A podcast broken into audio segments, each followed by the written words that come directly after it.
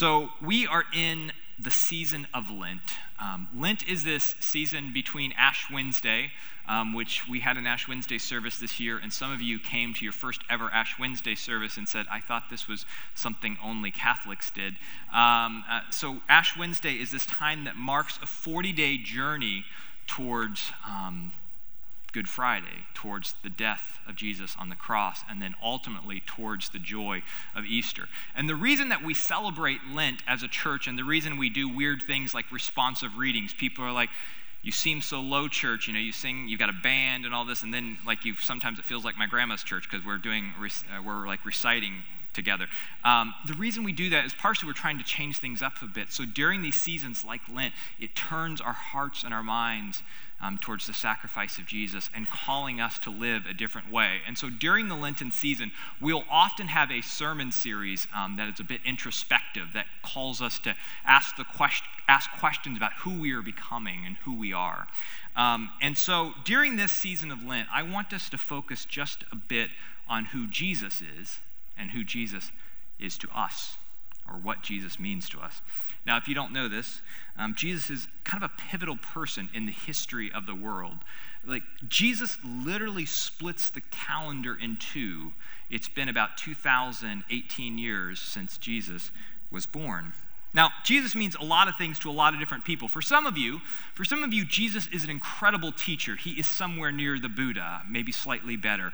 Um, and for others of you, he is a God who died and saves you from your sins, full stop. Everything else about Jesus' life is simply commentary. But I want to posit that Jesus both provides salvation and victory over sin and death, but Jesus also shows us a new way of living, a new way of being in the world. Now, if you've been around the church for any time, you've probably heard language like um, discipleship, and ask, someone might have asked you, talked about following Jesus. There's all these kind of churchy words that um, we use that often seem like empty language. So, what I want to explore over the next few weeks of Lent is what does it mean for us to be followers of Jesus? Or put simply, what does it mean to reorganize your life around these three goals? And you might want to jot these down because we're going to keep coming back to them. But what does it mean for us to be with Jesus, to become like Jesus, and to do what Jesus did. Because becoming a follower of Jesus is not just an event on Sunday, but it is a way of life. It is a way of life in community centered around the teachings of Jesus. And to live this means we need to be transformed from the inside out. Now, some of you have a complicated relationship with Jesus. Some of you, at one point in your life, were like totally sold out to Jesus. Maybe in high school, you were known as a Jesus freak, and you went to Wednesday night church and you carried a giant Bible under your arm to class. There are some of you who did this. I know. I made fun of you when I was in high Anyway, it's not important. Um, that's too far. Anyway, that's what some of you are. But, but the person that you were that carried the Bible to class with you, that fire and fervor is gone. And, and for some of you, you don't even know if you believe anymore. And for others of you, you have decided that you don't believe, but you keep showing up, partially because it's what you've always done. For others of you, you believe, but it's stale, right? Like you are just going through the motions. And for others of you, you have never believed. Now, some of you, you've never believed because you grew up in a family that never believed, and for whatever reason, you decide to show up here this morning. For others of you, you grew up in a family that believed, and maybe even went to church your whole life, but in the back of your mind, you never really believed. You never really bought in to the Jesus story. And what I love about the table is that we provide space for people wherever they are on their spiritual journey. We say one of the, our, our mission is that we want to call people to become authentic and thoughtful followers of Jesus. And that word authentic that we've used since the beginning, sometimes I think we, I would prefer we'd use vulnerable. Because what we mean by that is that we can be open and honest about where we are on our spiritual journey. See, because the church I grew up in, even if you had doubts, you hid those doubts because if somebody else found out that you doubted, they might think that you were somehow less than.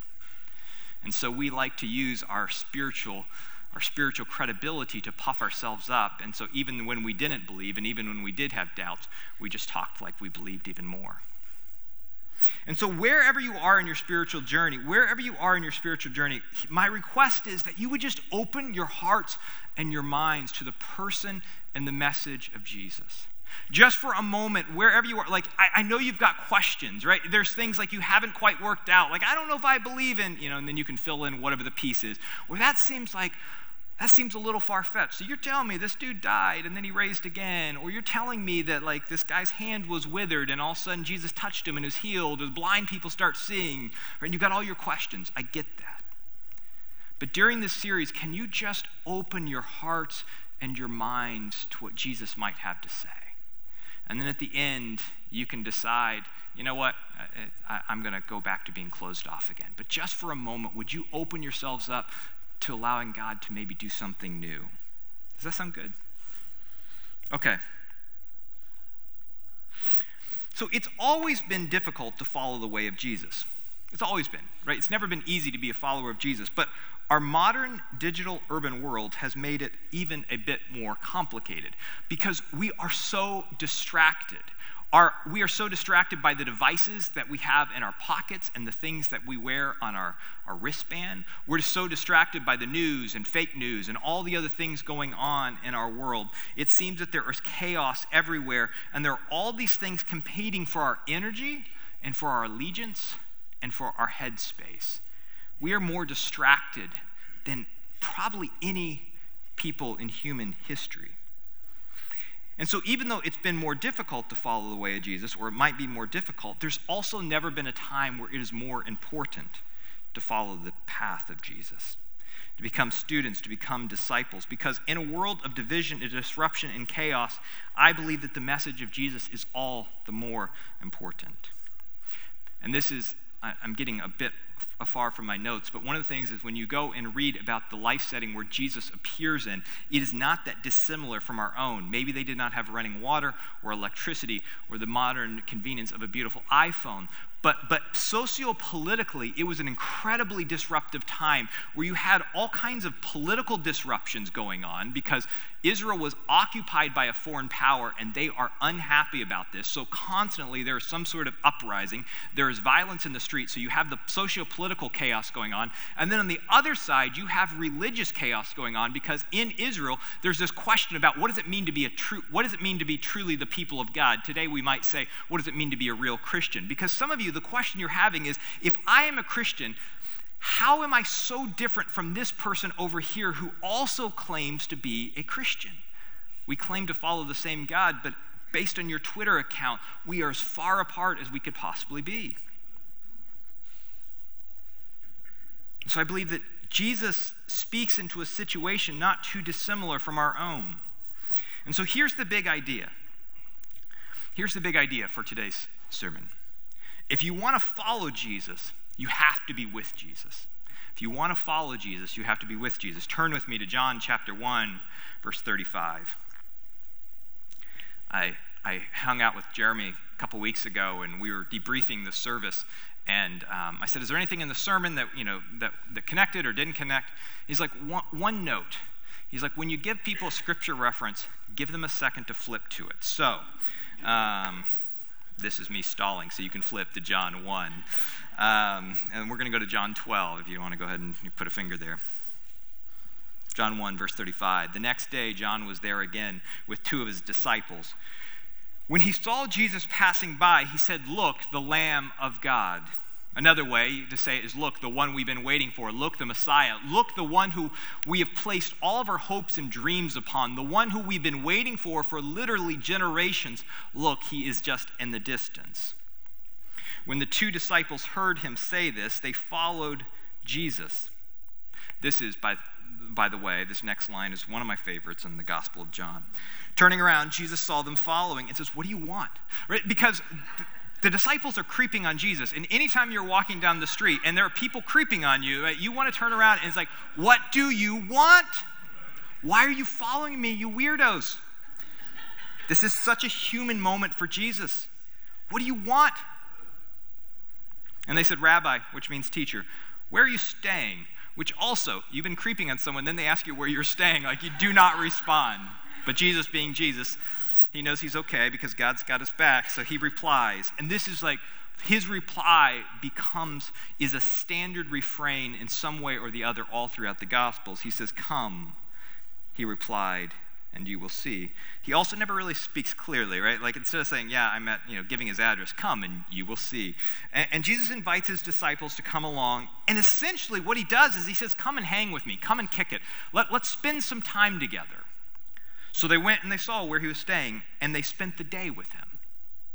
There's not like some deep spiritual thing. He didn't come say, let's go meditate together. He just says, come and let's spend the day together. And it was about four in the afternoon. And the next day, Jesus decided to leave Galilee. And finding Philip, he said to him, Follow me. Follow me. This is the other refrain we find in the gospel. It's not, Jesus rarely ever says, Hey, get everything right, become perfect, believe all the right things. The invitation, it always begins with simply a request to follow. Just follow me. You want to know what I'm like? You want to know what I'm about? Jesus doesn't say, hey, by the way, so I've got the scrolls here. Here's Isaiah. What is your belief about this particular passage? And then, depending on how they answer, Jesus says, okay, you can follow. Or he doesn't even ask them about how good they are at praying. In fact, we know the disciples were terrible at prayer because they have to later ask Jesus to teach them how to pray. Rabbi, we don't know how to pray. Can you teach us how to pray? The invitation is simply this it's simply to follow, it is simply to begin a journey following after Jesus. Jump down, verse 44. Philip, like Andrew and Peter, was from the town of Bethesda, Bethsaida.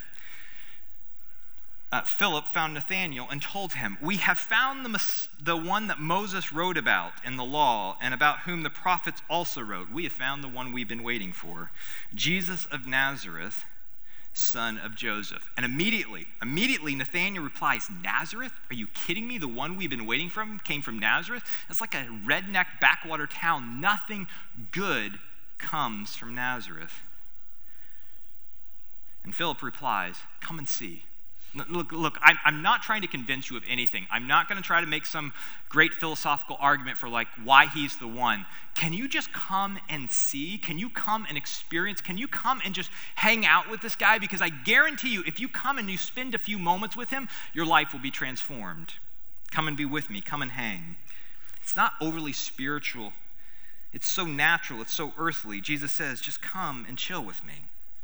Now, the question is for us modern folk who seem to be about 2018, 2018 years removed from the birth of Jesus, how do we hang out with Jesus? If we need to be with Jesus, and the reason we need to be with Jesus is because, well, we become like who we're with. This is why it's important to be part of Christian community. This is why your friends matter. The people you hang around with will determine your future, full stop, right? That's just, that's how it works. And so the question is, how do we hang with Jesus? Now, luckily, Jesus helps us give a glimpse of the answer to this question because as he begins to near his death in John's gospel, as he begin, begins getting reflective of himself, realizing that the end is near, he then begins to give us some clues. Turn with me to John chapter 14. And he says, verse 16, And I will ask the Father, and he will give you another advocate. Now, advocate's slightly difficult to translate from uh, Greek to English. It essentially means another like me. I will give you another like me to help you be with to help you be with you forever, the Spirit of truth. So Jesus says, I will ask the Father, and he will give you another essentially like me to help you and to be with you forever, the Spirit of truth. And he continues on, the world cannot accept him because it neither sees him nor knows him. But you know him, for he lives with you and will be in you. And I do not leave you as orphans. I will come to you. Skip to verse 25. All this I have spoken while still with you, but the advocate, the Holy Spirit, whom the Father will send in my name, will teach you all things and remind you of everything I said.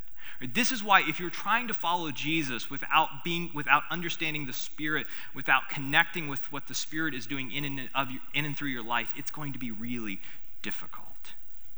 Because the Spirit will remind you of everything I have said to you. Then Jesus says in verse 27, Peace I leave with you, my peace I give to you. You might want to underline that. I want to come back to that.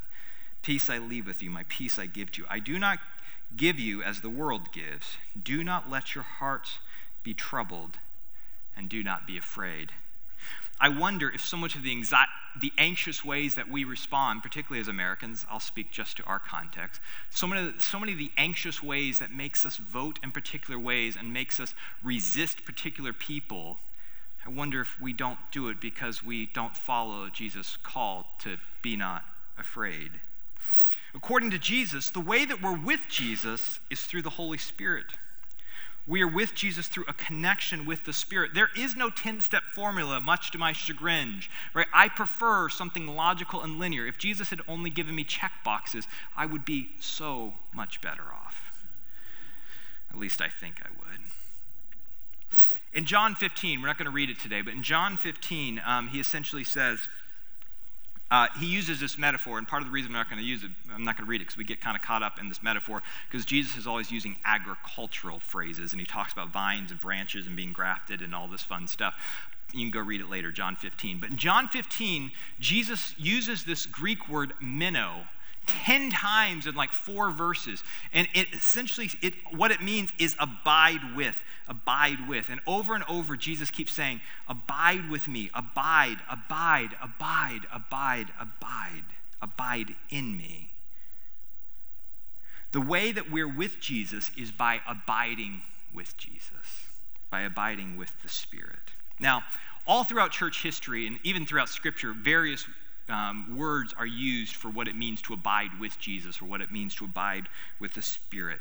Paul talks about it this way to pray without ceasing. In everything you do, you create a habit, a spirit where you are connected with the Father. The, um, the Catholics or the mystics call it contemplation. There's a guy named Brother Lawrence. If you haven't read the works of Brother Lawrence, um, his most famous book is the Practicing the Presence of Jesus. He worked in a monastery in Paris in the 15th century. Um, but Brother Lawrence called it practicing the presence of Jesus. He was a dishwasher in a monastery, and his writings, his letters that he wrote to people, have literally been preserved and, and, and read for hundreds and hundreds and hundreds of years because there was such power in these simple words that a dishwasher in a monastery wrote. And his whole goal, his whole um, purpose in life was figuring out how do I stay, how do I abide in the presence of Jesus in the chaos of the kitchen. If you go and you read his writings, you talk, he talks about the monks are coming in and wanting all sorts of things and wanting dishes washed and wanting him to do things. And there's all this kind of chaos. If you've ever been in a kitchen where there's a lot of people, it's kind of noisy and loud. And, and for him, it is how do I practice the presence? How do I abide in the Spirit? How do I abide with Jesus in the midst of the daily life. Brother Lawrence wasn't some special saint. He was simply a dishwasher who dedicated himself to doing all of life in God's presence. But abiding in God's presence takes practice. It doesn't happen by accident. Right? We, often, we often think that there are like spiritual people and people who are less spiritual, right? Well, they just it just comes naturally to them. And it does. Like there are some people who are wired in a way that they're just more spiritual. Like they, they, they, the way their brain works, it's just easier for them to pray. It doesn't make them better or you any worse. But there are some people that are just better at it. But even if you are one of those people, right, where it's just easier for you to pray, it still, it takes practice. Abiding in God's presence takes practice. And it particularly takes practice in the chaos of our urban digital world. It takes more intentionality than ever before because you, are, you never have to be alone with your thoughts. The moment you start to get a bit anxious, or the moment you start to feel a bit bored, or the moment you actually start to feel just about any emotion, you can reach for your iPhone and something will distract you. There is a, the world is at your fingertips. By the way, there's the research that is coming out on what social media and what iPhones are doing to our brains is fascinating. Do you know that the middle of the bell curve, the average person, most of you in this room, you touch your phone 2,600 times a day? 2,600 times a day. And the average person, the middle of the bell curve, which means some of you are higher than this, are on your phone two and a half hours a day. But at the same time, the rates of depression particularly among young people, and the rate of teen suicide is skyrocketing. Because even though we are more connected to the world than ever before, we are more isolated than we've ever been. And we need to remember, Charla, my wife and I were just talking about maybe we need to teach Eloise, our daughter, uh, when, as she gets older, about algorithms and about how algorithms are, tr- are fixed to like addict us, right? Because what happens is, is Instagram is really good at pushing certain photos to the top of your feed of all your friends out having a really good time, and you are sitting at home. Now, the truth is, 94% of your other friends are also sitting at home looking at that same photo. But in that moment, you feel that everyone else in the world has friends and is having, having fun, and you are the only person sitting alone by yourself, right? It begin, it is driving us into a spiral, but that is not the point of this sermon. The point of the sermon is it takes more intentionality to practice the way of Jesus than ever before. The practices of Jesus are essential. There are other words we use for these, words I, le- I like less, but things like spiritual disciplines, right? That's the other word we use for this. But these practices, these disciplines, allow us to abide with Jesus during everyday life but they are not an end in of themselves. Sometimes we elevate scripture, reading scripture or prayer or whatever the end is like, whatever the thing might be, as kind of like an end in and of itself. It is holy simply because of the thing that it is, right? We fast because fasting is good or holy, right? No, these things are not an end in of themselves. They have a goal, and that goal is to shape us and to form us into people who look like Jesus. The goal is for us to abide with Jesus silence and solitude, prayer, fasting, reading scripture. These practices shape and deform us. We don't read the Bible for knowledge, but we read the Bible so these stories can shape who we're becoming. We pray to connect with Jesus. These practices have a purpose. And I'm getting ahead of myself just a bit. We'll talk more about this. But most of us, in some way or another, are trying to become better people, right? If I were to ask most of you, like, are you trying to become a better person? Yeah, sure. I'm not trying to become a worse person, right? We're trying, like, to be less angry, trying to be less, I don't know, judgmental. We're trying to be less jealous, right? You've all got your, like, thing you're trying to be better at. Particularly, I mean, we're now at the end of February. Most of you, your New Year's resolutions have just about failed. So you're going to believe what I'm about ready to say. The problem is, is that as we try to be better people, less angry, more loving, whatever, is it takes willpower, and willpower is in short supply. Right? There's all these research studies that show the harder you try, the more willpower you dedicate to one area, the less willpower you have for other areas. And so it ends up just gritting your teeth and trying to be a better person. It stops working at some point because your willpower is depleted. You have to be shaped and formed into people who just naturally are less angry, who love more. But it's not like a one and done thing, it is a lifetime of practice. But when we abide with Jesus, we begin to look like Jesus. Okay, now, the more practical among you are about ready to explode. You're like, okay, I seriously, I, I get this. I love it. Jesus abiding. Okay, I'm with you. But what does this look like practically? How do we abide with the Spirit in our daily lives and in our crazy jobs in a world of digital overload? How do we experience the life of Jesus? The way we experience the life of Jesus is we adopt the lifestyle of Jesus. Let me say that again. If you want to experience the life of Jesus, you have to adopt the lifestyle of Jesus.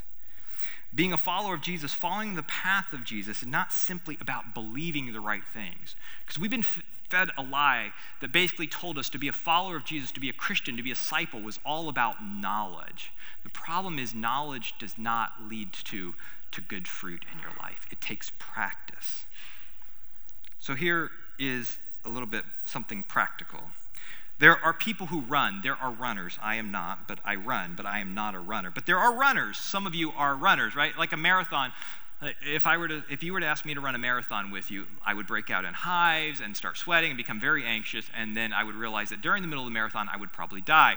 But there are some of you, you are some of you who are runners, and if someone were to ask you, "Hey, do you want to run a marathon with me in a few months?" Like you'd be like, "Oh, I am all about that." And runners, runners, it's they wouldn't hardly break a sweat. And the reason is, is because they have trained themselves. They live a certain lifestyle. They eat a certain way, you sleep a certain way. If you practice for a marathon, like if you if you run a marathon before, most of you don't keep up this habit. You don't stay runners, but you get like a glimpse of what it means to be a runner, someone who's dedicated to running.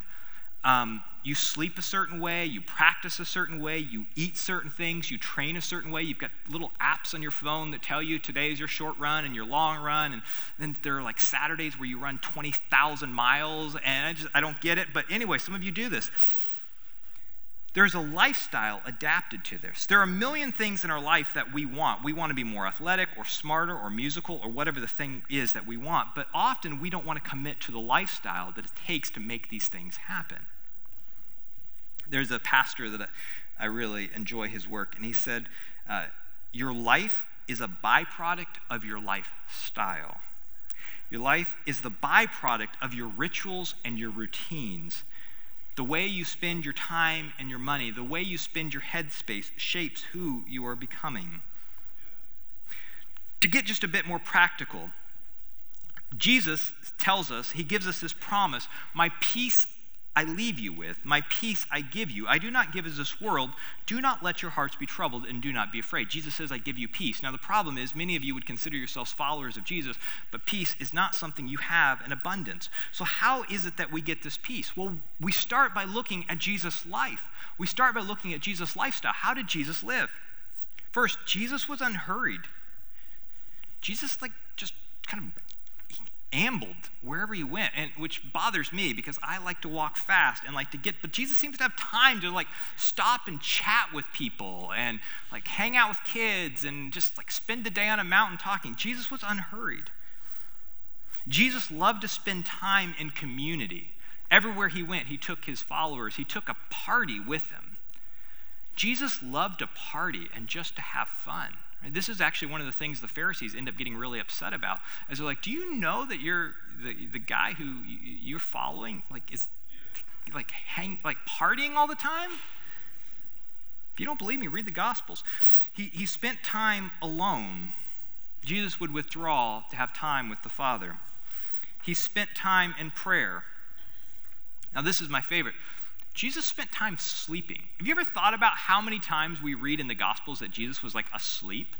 Jesus actually sleeps a fair bit, which is just a really interesting like thing to slip into. You know, you're writing about the person who you who you're like proclaiming is the savior of the world, and then you also just slip into it. He slept a fair bit, and in fact, some really like pivotal times. They're like they're kind of pissed because Jesus is sleeping, and they're like, "Why aren't you more freaked?"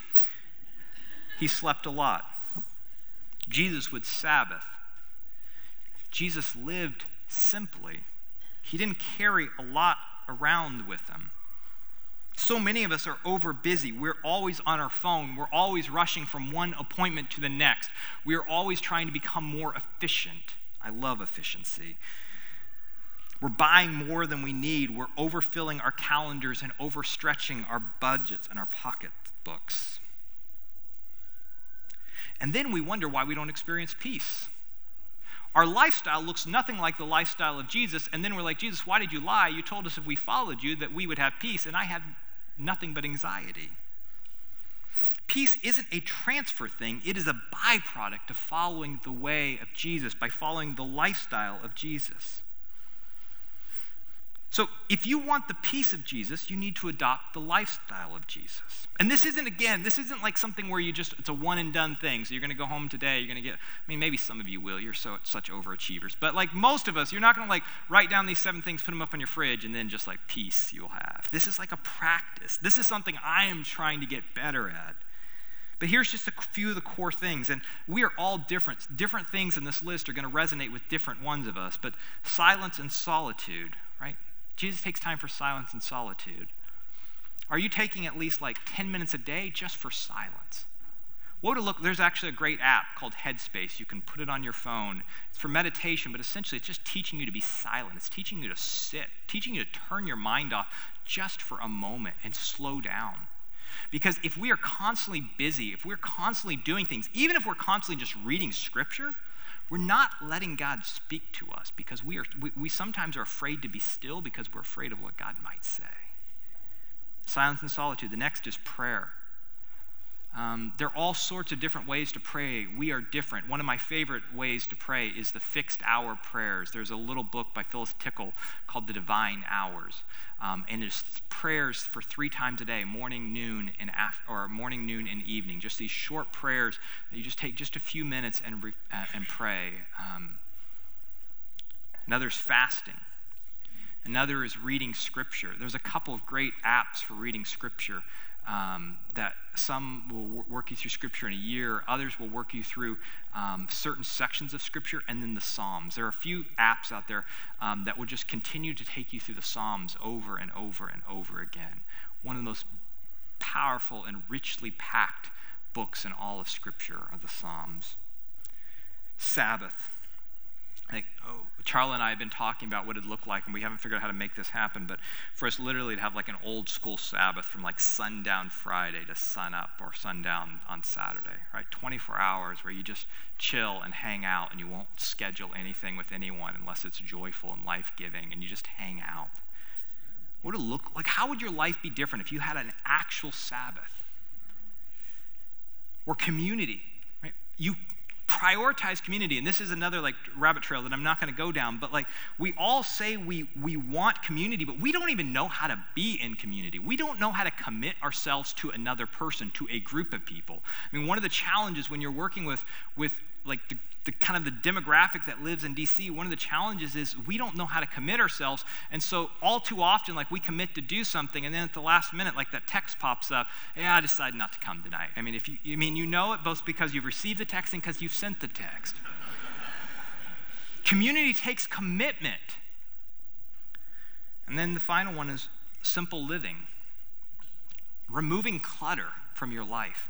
There's so many things cluttering up your life and just making your life more difficult. What are the things in Jesus' life that connects with you? And we're all different. This isn't like something that we're all going to go out and do all these tomorrow. And if you do, you'll just end up overstressed.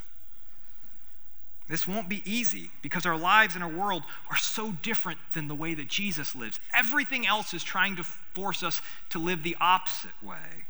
I mean, literally, technology companies try to figure out how to addict us to our phones. There are forces, some might say powers and principalities at work in our world that are trying to get us to live differently than the way of Jesus. And this won't be easy. This won't be easy.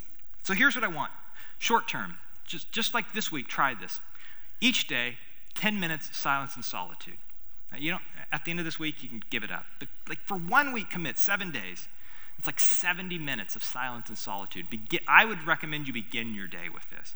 Like find a, I mean, it's hard. I have a kid, and every time I get up in the morning, and because I'm going to do like have my time of silence and solitude, Charlotte's still awake, and I get up, and we have a, a, a house with hardwood floors, and as I'm walking, like I creak, I'm like crap, and the baby cries, and I, I know it's hard. Find a space at the office, like get a closet. I don't know, 10 minutes. Slow down, quiet your mind, be with Jesus. And then long term, simplify your life down to what really matters. Slowly cut out all the extra and slowly begin adding the practices of Jesus into your life. It has the power to transform your life. Jesus has come, Jesus says, I have come that you may have life and have it abundantly. But we will never experience the life that Jesus has to offer us if we don't adopt the lifestyle of Jesus. Now, some of you have not ever made the leap to follow Jesus. Some of you have made the commitment, made that leap, but you are so far afield. And during the season of Lent, I would just ask you to begin to ask yourselves, like, what would it look like if you were to make a full on, all out commitment to following the way of Jesus? I'm not asking you to, like, sign in some dotted line or to believe all these certain things, whatever, but what if you just begin to follow the way of Jesus? Said, Jesus, I, I, I want you to be king and ruler of my life. I'm going to commit myself to following your way. I'm not committing my, I know that I'm not perfect and I'm going to mess things up, but I want the life that you offer. I want the peace that you offer. I want the joy that you offer.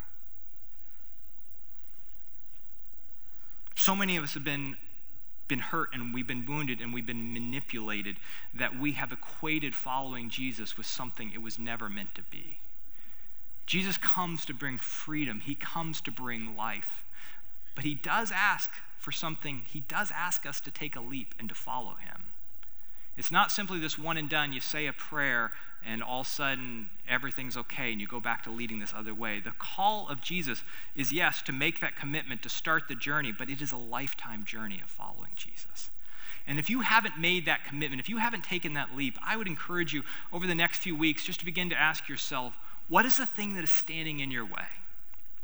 And then on Easter Sunday, my invitation would be if you have not yet been baptized and made that public commitment that I have decided to follow Jesus in front of the, in, a commitment to yourself and a commitment to others that, like, look, I am totally sold out to this Jesus thing. I, I know uh, I don't get all these other Christians and all this weird stuff, and all, I don't know about all that.